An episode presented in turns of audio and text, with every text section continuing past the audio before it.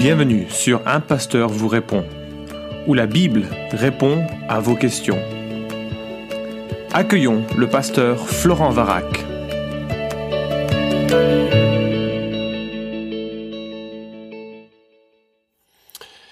La question est posée. Bonjour, j'aimerais connaître votre avis sur le but du culte le dimanche matin. Entre ceux qui fréquentent les lieux par tradition, ceux qui ne viennent que pour recevoir et ne supportent pas le bruit, ceux qui viennent recevoir mais partager aussi leur communion avec les uns et les autres. Et qu'en est-il des enfants? Entre les églises qui ont un service qui les prend du début à la fin du culte, celles qui sont pour le culte en famille mais s'exposent au bruit des enfants dans les rangs. Notre église grandit, gloire à Dieu, et a besoin de se remémorer le but du culte. Et j'ai besoin d'avoir votre avis, euh, car je trouve votre site tout simplement édifiant, génial. Merci d'avance pour votre réponse. Alors écoute, euh, c'est sympa. J'espère que toute l'équipe peut profiter de ton, euh, de, de tes remerciements au sujet du, du site, parce qu'il faut que tu saches qu'il y a vraiment beaucoup de gens qui travaillent, des gens qui traduisent, des gens qui corrigent les textes, des gens qui mettent en ligne et qui sont pas toujours visibles. Et donc ça leur fera vraiment plaisir d'apprendre que tu trouves que ce site est génial. Alors merci pour ta question, hein, comme toutes celles que l'on reçoit sur le, le site, elles sont de, de belles factures. Et tu as raison, c'est assez compliqué dans le vécu de vivre une vie euh, d'église. Parce que euh, avec les réseaux sociaux, je trouve qu'il y a de plus en plus une individualisation des goûts et des attentes. Les gens s'attendent à ce qu'on les serve en fonction de ce que eux préfèrent, et ça devient de plus en plus compliqué. Alors dans mes presque vingt-cinq ans d'années euh, écoulées à être pasteur, j'ai entendu bien des remarques. Parfois amusante, pas toujours, et en tout cas souvent irréconciliable. Je me souviens d'une femme par exemple qui est venue me voir, elle était vraiment mécontente du type de louange qu'elle entendait. Alors, euh, et puis il y avait la guitare, la batterie, tout ça, alors je lui ai demandé ce que elle, elle aimerait, et son, son, son visage s'est mis à, à briller de joie en disant « ce que j'aimerais, ce sont des chants euh, à consonance israélienne ». Alors je me suis dit c'est, c'est c'est magnifique, mais ce qui m'a surpris c'est qu'elle ne voit pas à quel point c'était une un désir très unique qui ne serait pas forcément partagé par par les autres, et n'avait pas conscience que son désir allait être un problème pour pour les autres. Alors, j'ai, j'ai un très cher ami dont, dont j'apprécie beaucoup le, le ministère, le service, qui m'a dit que de temps en temps, ce serait bien qu'on chante la louange sur du métal, parce que ça correspond vraiment à son, à, à ses préférences et à son goût. Alors, je me disais, tiens, ce serait amusant euh, de, de faire un culte comme cela et de voir ce qui se passe dans la tête de ceux qui peut-être euh, seront plus conservateurs vis-à-vis de ce type de, euh, de musique. D'autres préféreraient encore la musique classique ou même pas de musique du tout et chanter a cappella. Certaines églises ont maintenu cette tradition et la préfèrent. Euh, tu mentionnes les enfants, et c'est sûr, j'ai entendu des gens qui disent « moi je veux que les enfants soient là pendant le culte », d'autres qui disent « je veux qu'ils soient là au début pour qu'ils apprennent au moins », d'autres qui disent « je supporte pas qu'ils soient présents, il faut qu'ils partent euh, tout de suite ». Et puis il y a encore la question de la taille des jupes des femmes qui sont sur l'estrade, ou bien du style de pantalon qu'elles portent, si on leur permet, entre guillemets, d'avoir des, des pantalons, des pantalons. Il y a des gens euh, qui euh, s'interdisent ou m'ont interdit de, d'installer des spots euh, lumineux pour pouvoir mieux éclairer euh, l'estrade, parce que ça faisait salle de spectacle. Je me dis, ça c'est marrant, le, l'association immédiate, spot égale salle de spectacle. Et puis, il y a ceux qui voudraient que le culte dure euh, longtemps, d'autres qui voudraient qu'il dure beaucoup moins longtemps. Il y en a qui voudraient plus de chants, d'autres qui voudraient moins de chants. Il y en a qui voudraient que le pasteur s'habille bien, au moins un costume, même s'il met pas de cravate, euh, mais d'autres euh, trouvent que franchement, euh, euh, vaut mieux être comme on a l'habitude d'être et que ça, ça va très bien comme ça. Peut-être pas jusqu'au short, mais, mais presque. Euh, j'ai entendu des reproches sur une jeune femme qui montait pieds nus pour chanter, euh, en disant mais ça, ça se fait vraiment pas, que c'est une grave offense à la sainteté de Dieu. Waouh! Donc c'est compliqué cette question du culte et tu as raison de la souligner.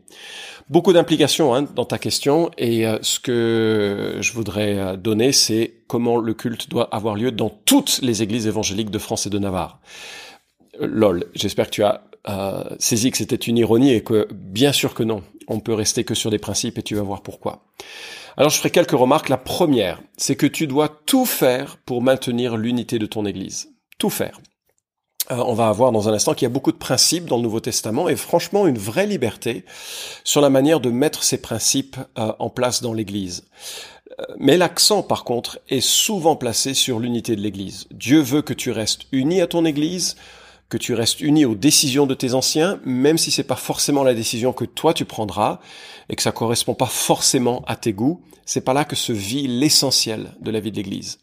Alors bien sûr, c'est bien parfois de débattre paisiblement de ces questions, peut-être pas en public parce que ça génère pour des gens qui sont un petit peu faibles ou contestataires des tensions totalement inutiles. Parfois, on peut faire bouger les lignes en discutant avec les anciens, avec les responsables, que que ça se fasse dans dans la paix. Mais franchement, il faut pas qu'il y ait un esprit de division parce qu'en cela, tu incarnerais celui qui cherche à diviser l'Église plutôt que celui qui cherche à construire l'Église. Et euh, moi, je me souviens, il y a un frère qui est venu me voir, il venait de faire une année d'études bibliques, donc il pensait qu'il avait euh, l'ensemble de la sagesse pour la manière dont il, on devait vivre euh, la vie de culte. Il avait à peu près quatre ou cinq pages de remontrances, de choses qu'il voulait que l'on change dans l'Église, et qui m'a dit, bah, soit ça change, soit je m'en vais. Bah, fondamentalement, moi, je lui ai dit, écoute, vaut mieux que tu partes, parce que d'abord, on fera pas les, les quatre ou cinq pages de changement que tu veux, parce qu'on va pas faire une Église à ton image, et puis ensuite... J'ai le sentiment que avec ce genre d'attitude, si on faisait les quatre ou cinq pages que tu veux, alors bientôt il y en aura quatre ou cinq autres et puis finalement ça n'en finira jamais. C'est pas comme ça qu'on bâtit euh, une, une assemblée. Donc, il y aura toujours une, une insatisfaction dans la manière dont on va vivre et gérer l'Église, parce que d'abord, on n'est pas encore au ciel, parce qu'il y aura des préférences qu'il faudra mettre de côté au profit du, euh, du, du bien du plus grand nombre. Alors, euh, s'il faut se battre, il faut vraiment se battre pour des questions importantes, euh, notamment l'autorité de l'Écriture, l'autorité de Christ, euh, la manière dont le salut est par la grâce seule, mais transformatrice en conséquence. Hein, donc, les deux éléments, euh, la, la gratuité du, du salut qui vient de la foi en Jésus-Christ, mais dont la réalité se mesure à la, au vécu. Et tout ça, ce sont des choses sur lesquelles se battre, mais pas sur des questions de forme de culte ou, qui peuvent varier dans le temps. Deuxièmement, pour répondre à ta question, il va falloir que tu décides entre deux principes. Alors, ça va te sembler un peu technique, mais tu vas vite les comprendre. Marc Dever, dans son livre « L'Église intentionnelle », écrit « Pour le dire simplement, le principe régulateur signifie que tout ce que nous faisons lors de nos rassemblements dominicaux doit être clairement justifié par les Écritures. Cette justification claire correspondra soit à un commandement explicite de la Bible, soit à une interprétation claire et nécessaire d'un texte biblique. » Le principe régulateur s'oppose au principe normatif proposé par le pasteur anglican Richard Hooker. Hooker a enseigné avec Martin Luther en son temps que dès lors qu'une princ- qu'une pratique n'est pas interdite par la Bible, elle peut être incluse dans la vie collective et la louange d'une église locale. Le principe régulateur interdit tout ce qui n'est pas commandé dans les Écritures, tandis que le principe normatif permet tout ce qui n'est pas interdit. Je ne sais pas si tu vois la différence. Euh, sinon, tu peux faire une pause et revenir en arrière et écouter avec attention là. Mais la grande idée, c'est comment est-ce que l'on gère euh, ce que l'on peut faire. Soit on ne prend que ce que la Bible dit et on s'impose de vivre uniquement cela pendant le culte, et encore là, ça ouvrira quand même la porte à plein de, de possibilités, soit on va uniquement, euh, on, on va pouvoir faire toutes les choses que la Bible ne n'interdit pas de façon implicite ou explicite. Dans la réalité, et c'est Carson qui le euh, constate, et Marc Dever en fait l'écho d'ailleurs dans son dans son livre, dans la réalité, les deux principes vont pas distinguer tant que ça les euh, les églises. Mais euh, par exemple, euh, le, le principe régulateur va interdire que l'on fasse des sketchs le dimanche matin. Pourquoi ? Parce qu'on n'a aucun exemple de sketch dans les cultes, ni aucun commandement à ce sujet dans le Nouveau Testament. Donc on va s'interdire cela, c'est le principe régulateur, alors que dans un principe, si on utilise le principe normatif, on va se dire, bon, dans la mesure où le contenu du sketch est juste, biblique, euh, et qu'il est utile, on va pas se l'interdire. Donc tu vois la différence pour euh, aborder la question de ce que l'on peut faire ou ne pas faire euh, au culte. Troisième, alors juste une chose, il est, il est probable hein, que euh, moi si j'avais pas lu le livre de Dever, j'aurais jamais euh, réfléchis à la question de ces deux principes, et il est probable que dans ton église, on n'y est pas non plus trop réfléchi, donc euh, c'est pas la peine de la ramener en disant, est-ce que l'on croit au principe régulateur ou au principe normatif dans notre église ? Mais déjà pour toi, pour ta réflexion, ça te permet de, de voir euh, ce qu'il en est. Troisième remarque, les exemples, là je parle des exemples du Nouveau Testament, montrent une certaine diversité de pratiques. Alors, de quels exemples je parle ? Bah, on a les exemples du livre des Actes, par exemple, qui euh, raconte euh, certains rassemblements dans des contextes d'église qui sont très, très différents. Mais il faut bien réaliser que lorsqu'on lit le livre des Actes, nous n'avons pas une prescription, c'est-à-dire un commandement, mais nous avons une description, c'est-à-dire une histoire. Et cette histoire, elle est intéressante, mais elle n'est pas forcément normative. Elle peut aussi s'adapter des contextes locaux. Alors, qu'est-ce qu'on trouve quand on lit l'ensemble du livre des Actes? Alors, j'ai peut-être sauté quelques euh, quelques références, hein. C'est vraiment une, un survol qui te donnera des billes seulement. Mais on retrouve, par exemple, que l'Église de Jérusalem se réunissait tous les jours. Ça veut pas dire qu'il faut le faire tous les jours, mais c'est comme ça que ça se produisait. Que l'église d'Éphèse euh, se réunissait au moins dans le temps de formation de disciples tous les jours. On ne sait pas si après le départ de Paul, ils ont maintenu le rythme de tous les jours dans l'école de Tyrannus. Et puis, dans l'exemple de l'église de Troas, on voit qu'ils se réunissaient le premier jour de la semaine, c'est-à-dire le dimanche soir après la journée de travail, puisqu'à cette époque, c'était pas une journée euh, fériée. Voilà un peu sur euh, le temps du, euh, du déroulement. On n'a aucune idée du contenu, hein, de la longueur. Et euh, on a par contre une, euh, un texte qui est souvent mis en avant, en Actes deux quarante-deux, qui décrit la pratique de l'Église de Jérusalem. Ils étaient assidus à l'enseignement des apôtres, à la communion fraternelle, au partage du pain et aux prières. Et là, nous avons exprimé quatre pratiques: l'enseignement et le développement de relations fortes et encourageantes, la prise de repas ensemble, euh, c'est peut-être la scène, mais il y a débat à la question, la prière et bien sûr l'enseignement. Donc ce sont des éléments qui probablement faisaient partie, un peu à l'image de ce qui était vécu d'ailleurs dans les synagogues, faisaient partie des éléments centraux de, euh, du culte chrétien. Dans d'autres exemples, on voit le jeûne, par exemple en Actes chapitre treize, c'est à ce moment-là que l'on euh, a cette, ce lancement de, de l'œuvre missionnaire euh, pour Paul et Barnabas, qui va permettre que l'évangile se répande à, en direction de toutes les nations. C'est un moment assez exceptionnel. Et on voit qu'il y avait aussi la pratique du jeûne, jeûne collectif, et, et qu'il y avait une participation au travers de, de dons euh, spirituels des uns et des autres. Alors, ça nous mène à ce que les épîtres ensuite nous enseignent, et ce sera ma quatrième remarque sur l'ensemble de, de ce que l'on trouve. Alors, quand on voit... Euh, Comment le, le culte est décrit, on se rend compte là encore qu'il y a des différences et qu'il y a des, des résumés qui sont euh, pour chaque église ou pour chaque euh, personne chargée de les appliquer, comme c'était le cas par exemple de Timothée qui était à Éphèse, euh, pour les deux lettres que Paul lui envoie. Mais il y avait des instructions, mais que c'est pas une instruction, c'est pas un manuel de culte. On a, on a que quelques exhortations, donc il faut reconstruire un peu. Et ça nous montre que, je pense qu'en fonction de la situation de l'église, on peut se permettre des choses Euh, que l'on ne se permettrait pas dans d'autres contextes d'église. Je te donnerai des exemples pour conclure. Donc, qu'est-ce que l'on trouve? Ben, déjà, on trouve en un Corinthiens quatorze, il y a une sorte de résumé de ce que Paul dit de l'utilisation des dons spirituels quand l'église se rassemble. Alors, que faire donc? un Corinthiens quatorze, vingt-six. Lorsque vous vous assemblez, chacun a-t-il un cantique, une instruction, une révélation, une langue, une interprétation, que tout se fasse pour l'édification. Ah, donc tout ce que l'on va faire, ça doit être la construction de l'autre, la construction de mon prochain et de l'ensemble communautaire. C'est pas me construire moi ou que les gens me voient. Et il enchaîne, si l'un parle en langue, tout au plus deux ou trois, et encore chacun à son tour, et qu'il y en ait aussi un qui interprète. S'il n'y a pas d'interprète, qu'on se taise dans l'église, qu'on parle à soi-même et à Dieu. Pour les prophètes, que deux ou trois parlent et que les autres jugent. Un autre assistant a-t-il une révélation? Que le premier se taise, car vous pouvez tous prophétiser successivement, afin que tous soient instruits et que tous soient exhortés. Les esprits des prophètes sont soumis aux prophètes, car Dieu n'est pas un Dieu de désordre, mais de paix.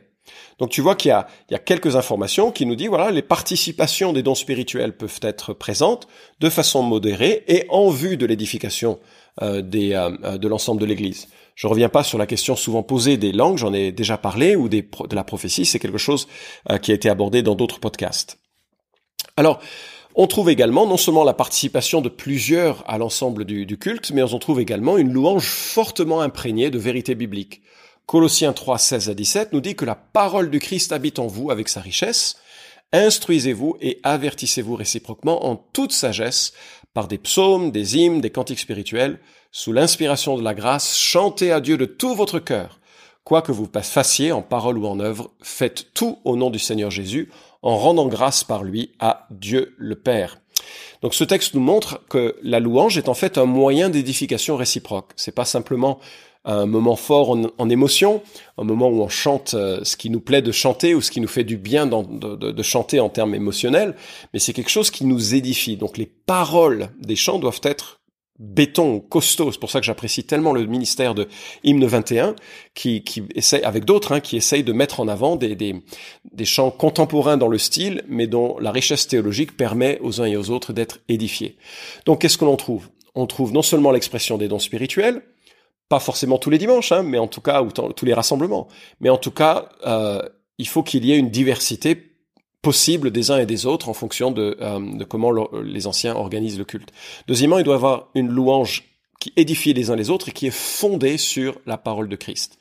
La parole de Christ doit habiter en nous avec sa richesse, donc ça implique l'enseignement, l'exhortation, la, la, la prophétie dans, dans le sens que je l'entends, c'est-à-dire la, la proclamation de la parole pour qu'elle elle change les vies et qu'elle confronte nos, euh, nos manquements et nous réoriente sur la parole de Dieu, et en même temps une louange qui soit imprégnée de cette parole.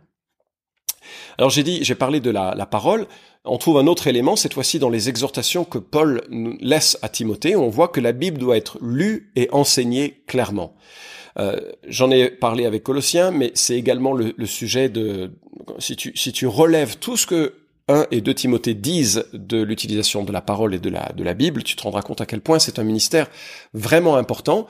Et dans un texte assez solennel de Timothée trois, l'apôtre Paul dit « Je t'adjure devant Dieu et devant Jésus-Christ, qui va juger les vivants et les morts, et au nom de sa manifestation et de son royaume, proclame la parole, intervient en toute occasion, favorable ou non, réfute, reprend, encourage, en te montrant toujours patient dans ton enseignement. » Car il viendra un temps où ils ne supporteront plus l'enseignement saint, mais au gré de leurs propres désirs, avec une démangeaison d'entendre, ils se donneront maître sur maître.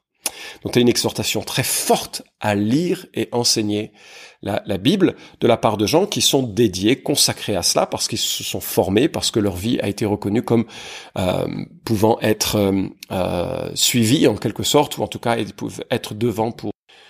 Et enfin, dernière remarque, on trouve des instructions pour la célébration du repas du Seigneur en un Corinthiens chapitre onze. Et euh, c'est intéressant d'observer qu'à cette époque, les gens euh, participaient au culte et commençaient vraisemblablement par un repas. Je l'ai dit, ils revenaient du, du travail en, en fin de journée. Souvent, les esclaves arrivaient plus tard et donc euh, bah, il y avait souvent plus rien à manger. Donc l'apôtre Paul corrige cette tendance et, et exhorte à, à la à générosité, à la patience, au fait de s'attendre les uns les autres, que tous profitent de, de, de ce moment de façon euh, égale. Et puis euh, célèbre également le, euh, le, le pain et le vin en souvenir de ce que le Seigneur a fait à la croix. Euh, alors, tout ceci nous montre un peu les éléments que nous pouvons avoir dans un culte ou que nous devrions probablement avoir dans, dans un culte. Et euh, si je devais euh, terminer en, en synthétisant un peu les éléments que j'ai évoqués, je dirais que la, célébra- la célébration doit inclure une louange pétrie de concepts bibliques et donc nous encourager dans ce que la Bible enseigne.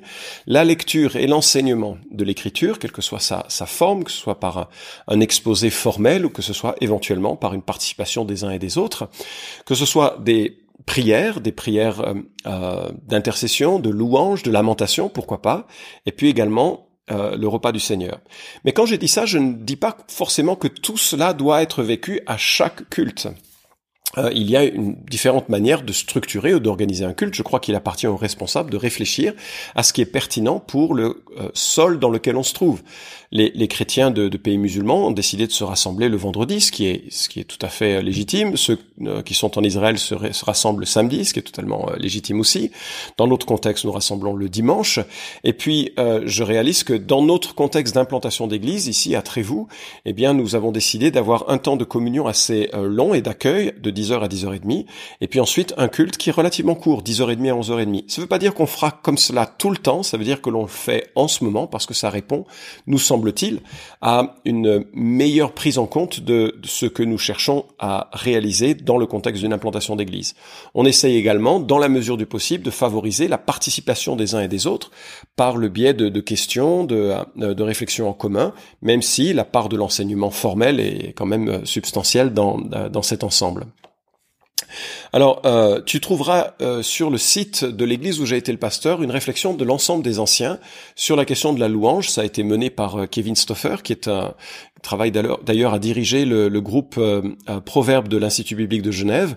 Et on a réfléchi sur ce que ça voulait dire justement, la louange, l'adoration, le culte, toutes ces toutes ces notions.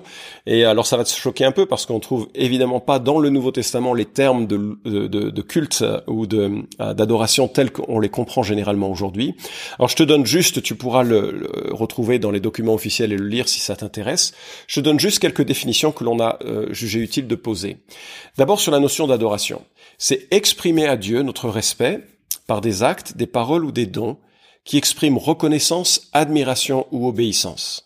Donc tu remarqueras que l'adoration n'a rien à voir avec euh, le fait de chanter des louanges autres, c'est, c'est autre chose. L'adoration, ça se vit du lundi au dimanche, ça se vit dans le quotidien, ça se vit dans notre corps, et ça correspond à l'ensemble de l'attitude, des pensées, des paroles et des actes qui sont en nous. C'est comme ça que l'on adore Dieu, et euh, c'est comme ça aussi que notre adoration doit être en esprit et en vérité.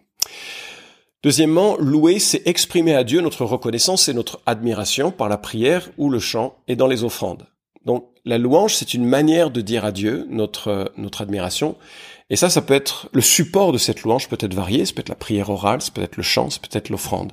Euh, et, et ça, c'est une attitude euh, de cœur. Et euh, nous sommes appelés vraiment, en tant que, que disciples de Christ et en tant euh, qu'Église, à honorer Dieu par nos vies grâce au sacrifice de Jésus, par la puissance de l'esprit, en esprit et en vérité. Alors, c'est, ça s'est décortiqué dans le document, et c'est un peu la grande idée qu'on souligne dans, dans celui-ci.